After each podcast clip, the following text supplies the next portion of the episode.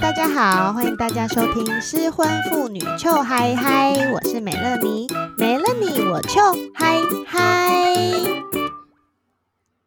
美乐妮，我好想离婚哦，可是对方不想，一直在那边给我装没事，硬要把我用一些有名无实的婚姻绑在一起，我真的好想死啊！可是我又不甘心，这时候死的话，以后要跟那个讨厌鬼合葬在一起。我每天要跟那个讨厌鬼同住一个屋檐下，我好痛苦。我是不是需要心理智商啊？好，美乐你听到你的心声了，这位同学，你要心理智商，我就给你心理智商哦。欢迎草木谈心。大家好，我们是草木谈心。我是草，我是木，好好笑哦！你的情绪切换的好好哦，让我们一起来聊心。大家应该有听出来，刚刚前面是草吧？应该不能辨认。想要离婚的这位先生，你的演技好好哦！啊，大家应该知道，上一次草根木就有来跟我们聊过夫妻之间沟通的重要性了。如果没有听过的话，你们就可以回去听上一集哈。啊，那今天为什么要请草根木来呢？因为之前有一集我跟八五零一年的雷律师聊过说，说如果夫妻双方只有一方很想离婚，另外一方都不肯，就像刚刚开头的那位同学。雷律师有来跟我们聊说，在法律上应该要怎么做，但是因为台湾的法律就是在离婚的判定上面是算蛮严苛的。像美乐你以前在美国，就是只要有一方提出，你就可以开始进行离婚程序，但是台湾不是，台湾你必须要提出很多夫妻不和的证据去说服法官才行。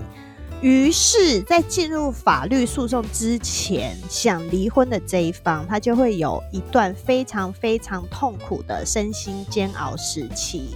那今天草木就是要来跟我们聊已经沟通无效的夫妻，一方很痛苦的想要解决，一方就是不肯接受。这个时候该如何去找你们做心理调试呢？赶快来救救像草一样的同学吧！开头的这个同学，我真的好想死啊！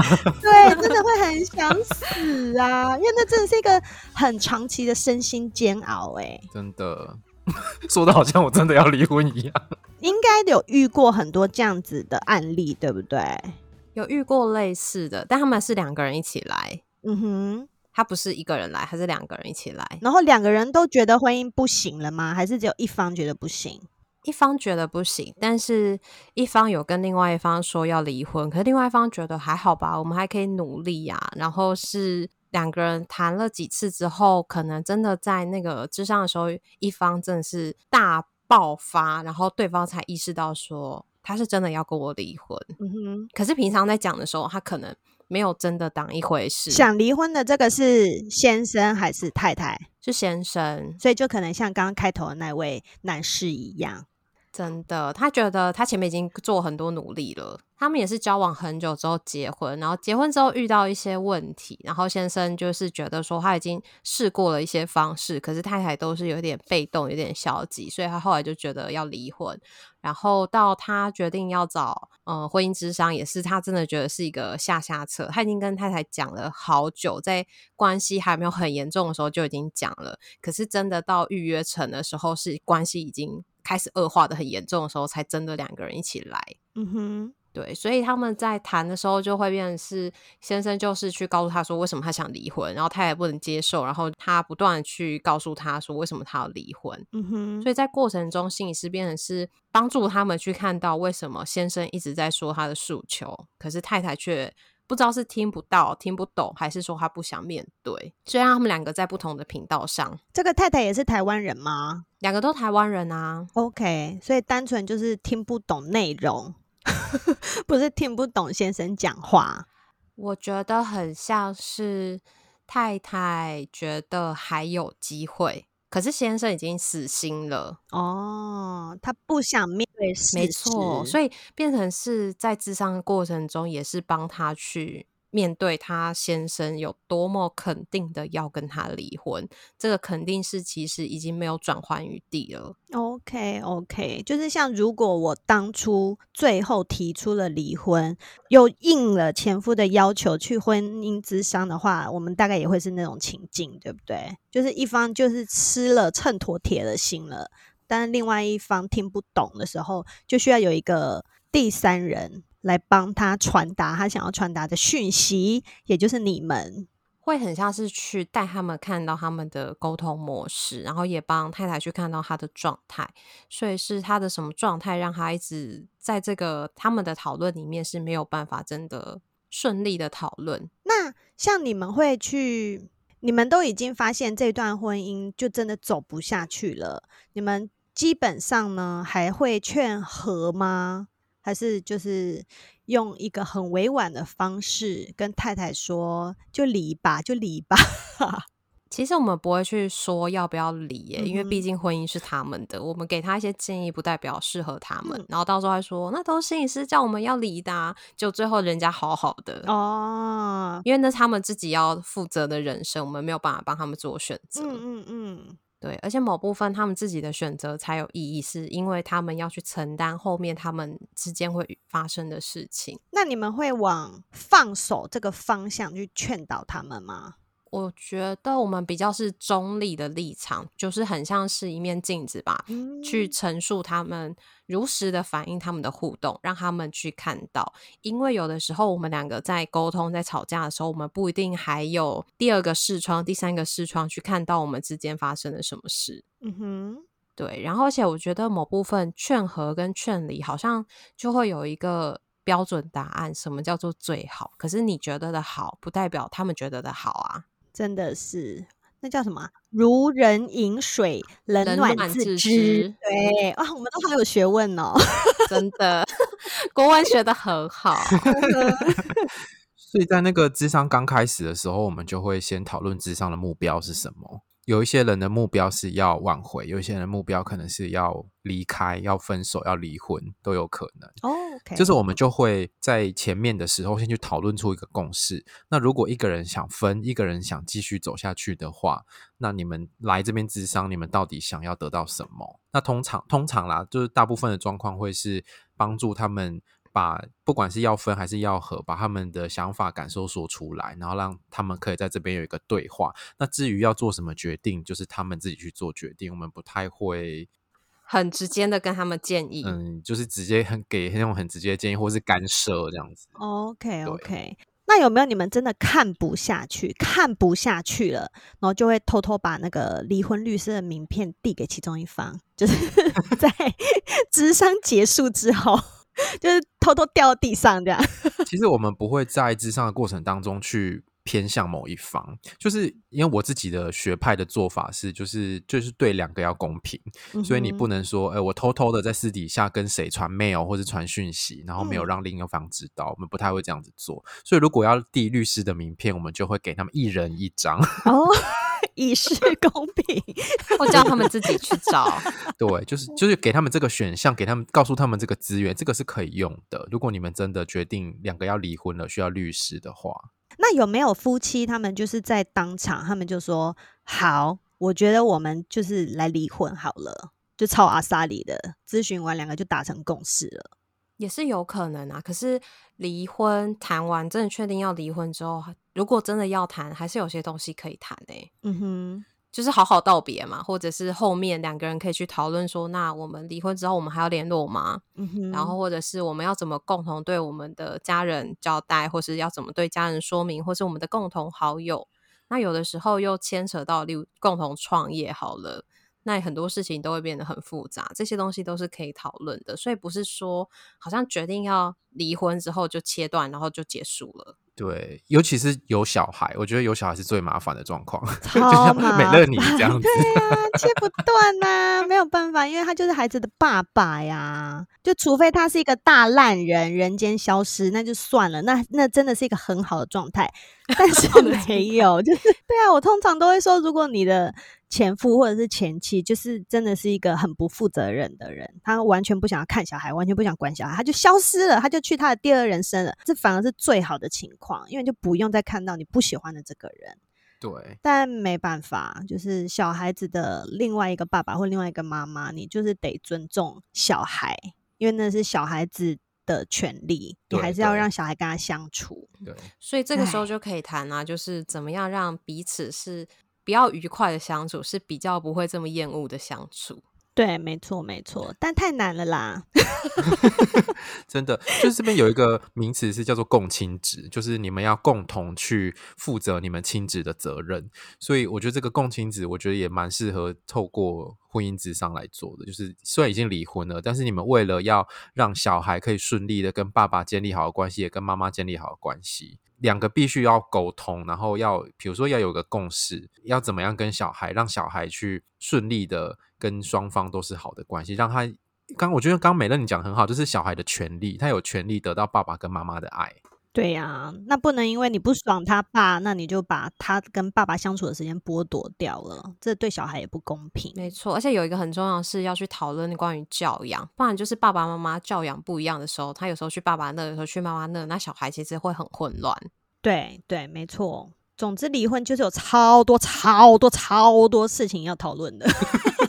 真的。结婚也很多事情要讨论啊，超多啊！结婚那些都可以重建，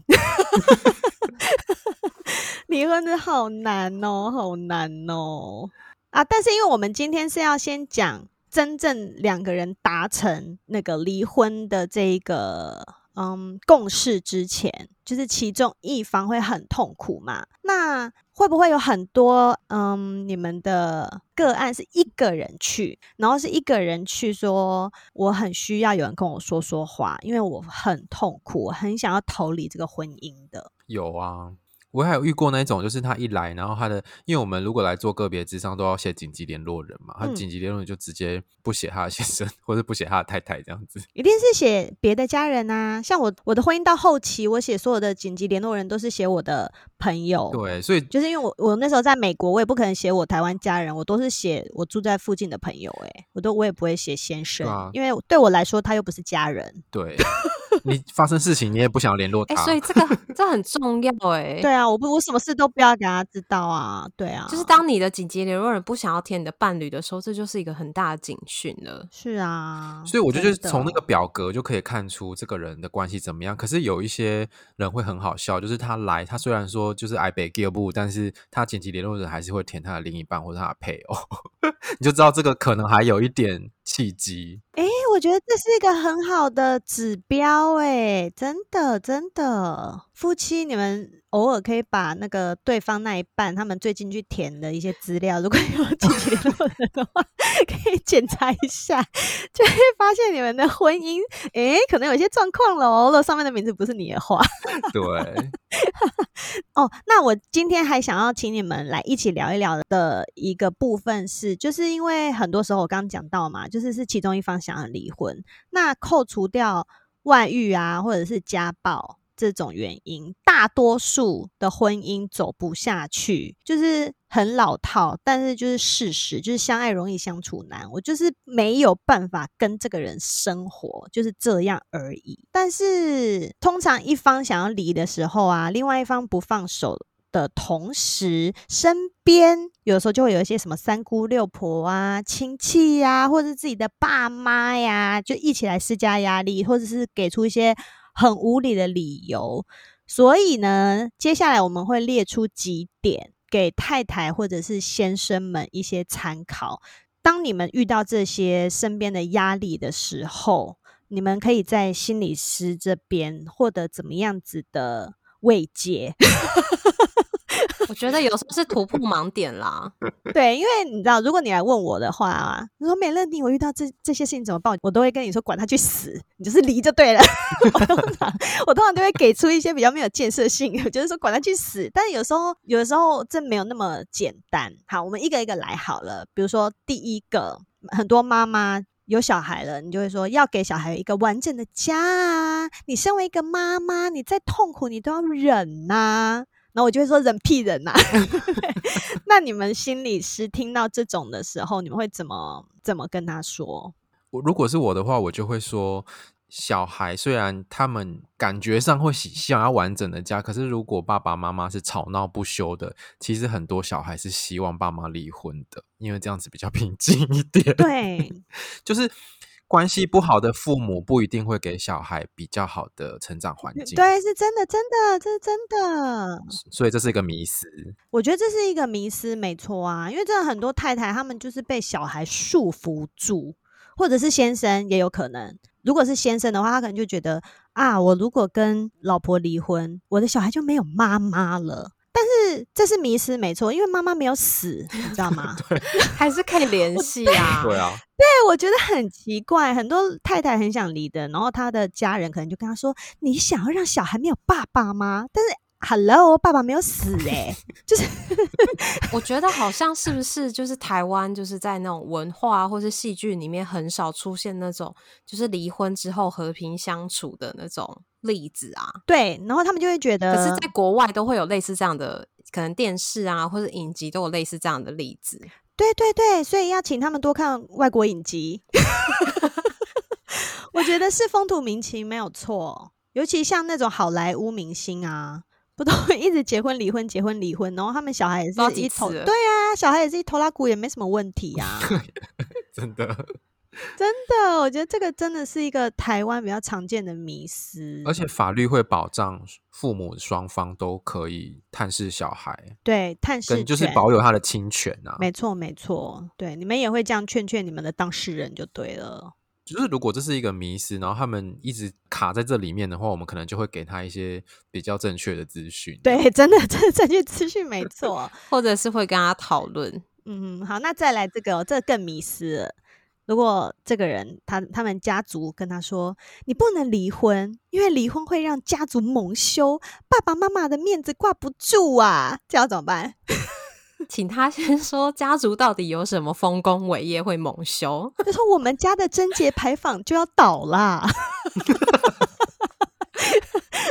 在民国初年，我最近有看那个那个未来妈妈，然后他们里面就是有有一个家庭是那种非常有钱的，然后地方有头有脸的那种家、嗯、家庭。对，但我觉得那种如果出问题的话，可能大家压力都会非常大，因为媒体就会马上过来报道。啊，对对对，嗯、比较多那种是有钱人家的富商的，可是问题是他们也一堆人离婚呐、啊，啊，不然哪有那么多 哪有那么多那种影剧新闻可以看？没错，所以其实是回到他自己身上，是他在婚姻里面，他要的是自己的快乐，还是父母的面子，还是说这些家族跟你离得非常遥远的这些人的面子，他们比较重要，还是你自己的状态比较重要？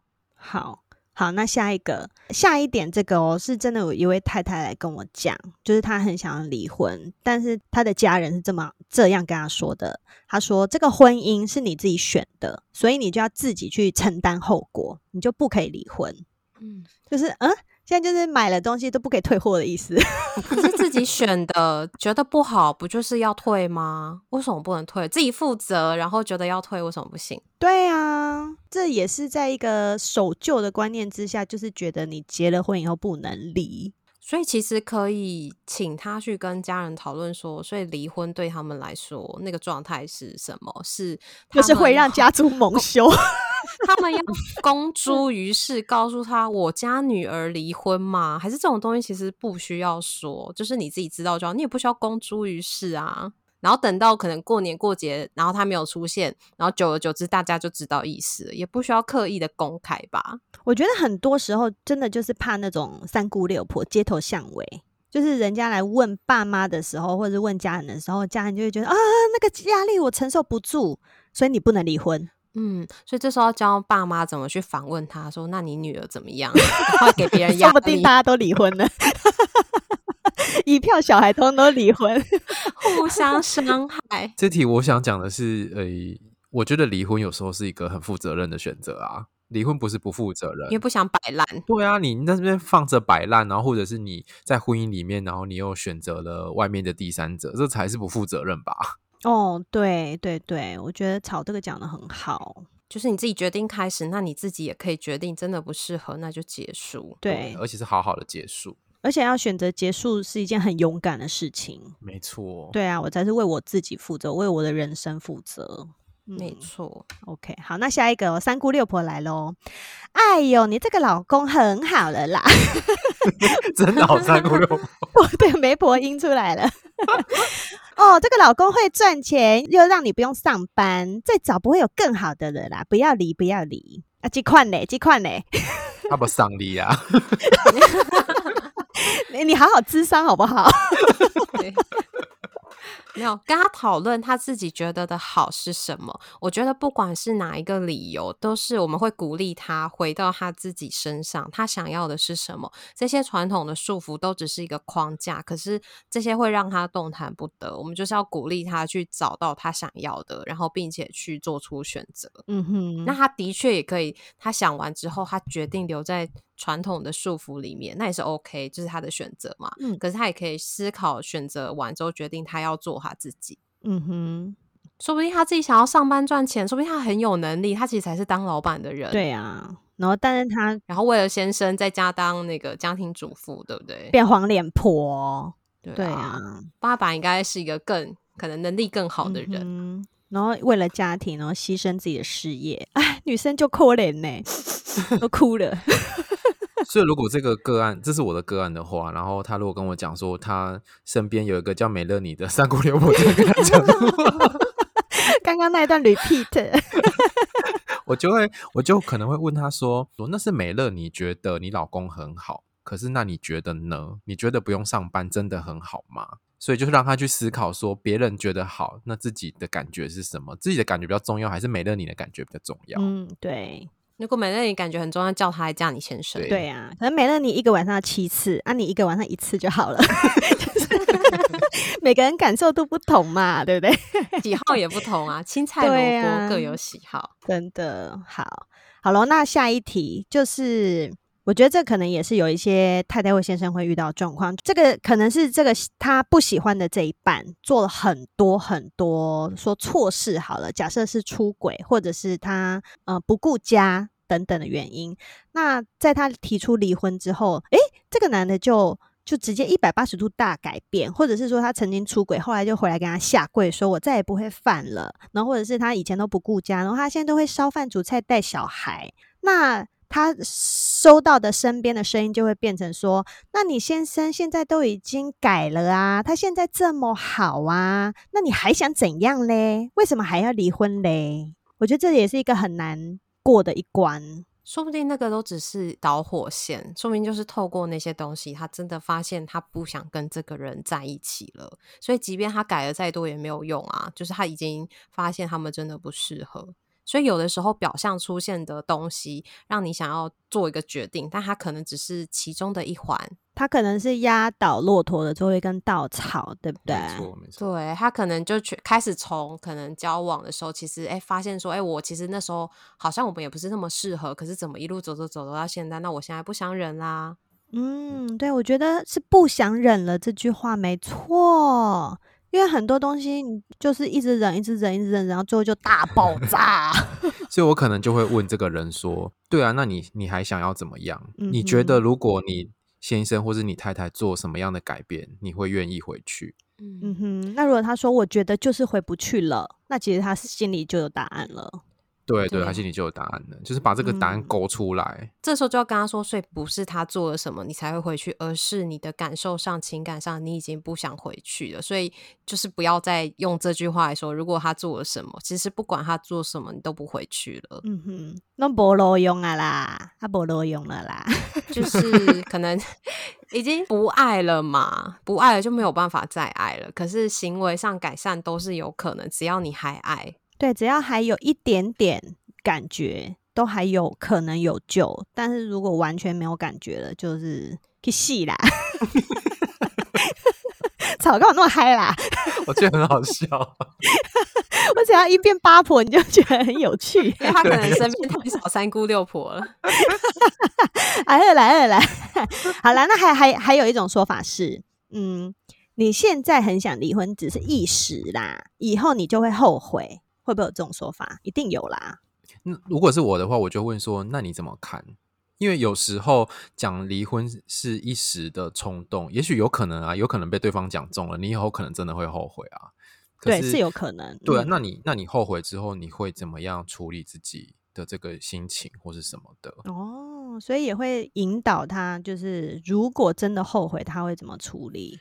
对，你如果现在觉得不会后悔的话，那就不会啊。嗯哼，或者是要去带他去讨论到说，到底是什么让他决定要离婚，然后那个要理由要让他去够有信心到觉得好，我可以做这个决定，以后就算后悔，我也会告诉你自己是当初我想到什么，所以我会做这个决定。做了决定，我们就永远不回头。小杂货哎，你也是很嗨啊！我一直都是这样，好不好？等下女儿不行哦，真的，我女儿等下会醒来。好啦，那最后一个我想到的一个很烂的那种理由，就是刚刚讲到，如果是男生出轨的话呢，很多妈妈桑就会说啊，哪个男人不出轨，你就睁一只眼闭一只眼就好了。然后就要女生给他吞下去。如果这时候我可能就会委婉的建议，或是询问个案有没有去做检查。哎，你说性病吗？就是关于他的，对，关于他的身体啊，嗯、或是什么，可能会就是问他说，哦，那就是撇除这个讨论之外，另外想要关心你的部分是，那你有没有去做过相关的检查？嗯哼，因为真的就是有遇到就是伴侣出轨，然后后来个案有就是。得性病很衰耶，超衰的。那是因为他自己就是有警觉，有自己去预约做检查，他才会知道，不然他是自己也不会知道啊。所以就男人很烂呢，就你出去乱搞还不带套是怎样？真的？对啊，这是没有职业道德哎。但是针对那个出轨，然后家人要他吞下去这一点啊，我是觉得啦，因为你知道现在不是其实。已经没有那个通奸罪了嘛？台湾已经把刑法拿掉了，但还是会有民事责任。对，那我觉得呢，如果老公给的钱够多，那我，我就愿意再撑一阵子。但是，是各过各的吗？对啊，就是如果你给我，好，你给我五百万好了，我就再跟你多撑两年。欸、可是你有明确的目标，你知道你是为了什么？可是有些人是被讲了，可是他不知道他为了什么啊？他就是为了别人的一句话叫我忍，我就忍。可是那不是他真的想忍的啊。可是像你如果不想忍的时候，你就会告诉你自己说：五百万，五百万，五百万是我决定要五百万，所以我要忍。嗯哼，你就看那钱就会忍吗？那不然五百万不行，那就五千万，要不到那么多啦，除非他是那个超有名的人。因为我们刚刚讲到那么多，我们刚刚前面已已经讲了七种理由，就是有可能别人会加注在这个很想离婚的人身上。我觉得刚刚不管是草或者是木讲的都是，就是当你收到任何奇奇怪怪的压力在你身上的时候，你都是在回归到自己，就是你自己为什么要离婚。然后一旦你这一个答案很清楚明朗的时候，你就有办法去抵抗那些流言蜚语。我还说什么？对，而且最重要的事情是，生活是自己的，就是他们再多说些什么，他们也不会帮你顾小孩啊。对啊，他们也不会帮你做些什么，那他们只会在那边三姑六婆，日子就是自己在过啊，也不是别人在替你过啊。没错，他们可能是担心你，或者是希望你可以好好的思考，所以或许你也可以多跟他去了解，说为什么他会这样说，是他之前看过什么可怕的故事吗？还是他身边有什么样可怕的例子让他会这样的担心？还是他自己的婚姻就这么可怕呢？还是因为他已经在忍了，他想你跟他一起忍？对，就是要拖人家下水。我们一起忍比较不孤单，管他去死啦！所以其实他可能会这样讲，有好多好多的理由。所以你或许可以放，可能变成是放下情绪，带一个好奇的态度去跟他讲，然后变成是去跟他讨论为什么他会这样子说。嗯哼，因为大部分人听到可能就会直接是豆豆啊，也不会想要多听他讲。所以可能如果你反而以客为主的时候，那个三姑六婆可能就开始哭着讲自己的婚姻。其实他这样讲都是因为他自己这样想，对啊，也是有可能呐、啊。到底幸福的婚姻在哪里？没有嘛？对，在童话故事里，对，在童话故事里。所以我觉得，就是如果这样子的状况底下的话，自己离婚的时候也是在解放对方啊。真的，功德圆满，没错。对啊，你你自己做了一个很好的示范啊，就离婚并不会怎么样，只是麻烦的点。真的，真的，因为有时候对于 对方来说也是松一口气。离婚并不会天崩地裂啊。没错，就像美乐妮一样，现在让大家知道，你看离婚也是过得很好啊。没错，可以秋嗨嗨。所以一段感情走到最后啊，你硬盯着就是让两个人痛苦嘛。啊，你为了撑一口气，撑到让别人痛苦，自己也不好受，是何必嘞？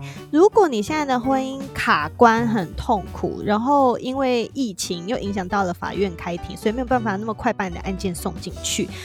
这一条漫漫长路呢，你可以寻求智商心理师的协助，像草根木这一种，然后你就可以找人听你说说话啊，或者是你可以多听失婚妇女臭嗨嗨来笑一下，然后坚定你想要离婚的信心，好不好？希望这一集对于那些目前在困境里面的太太先生们有帮助。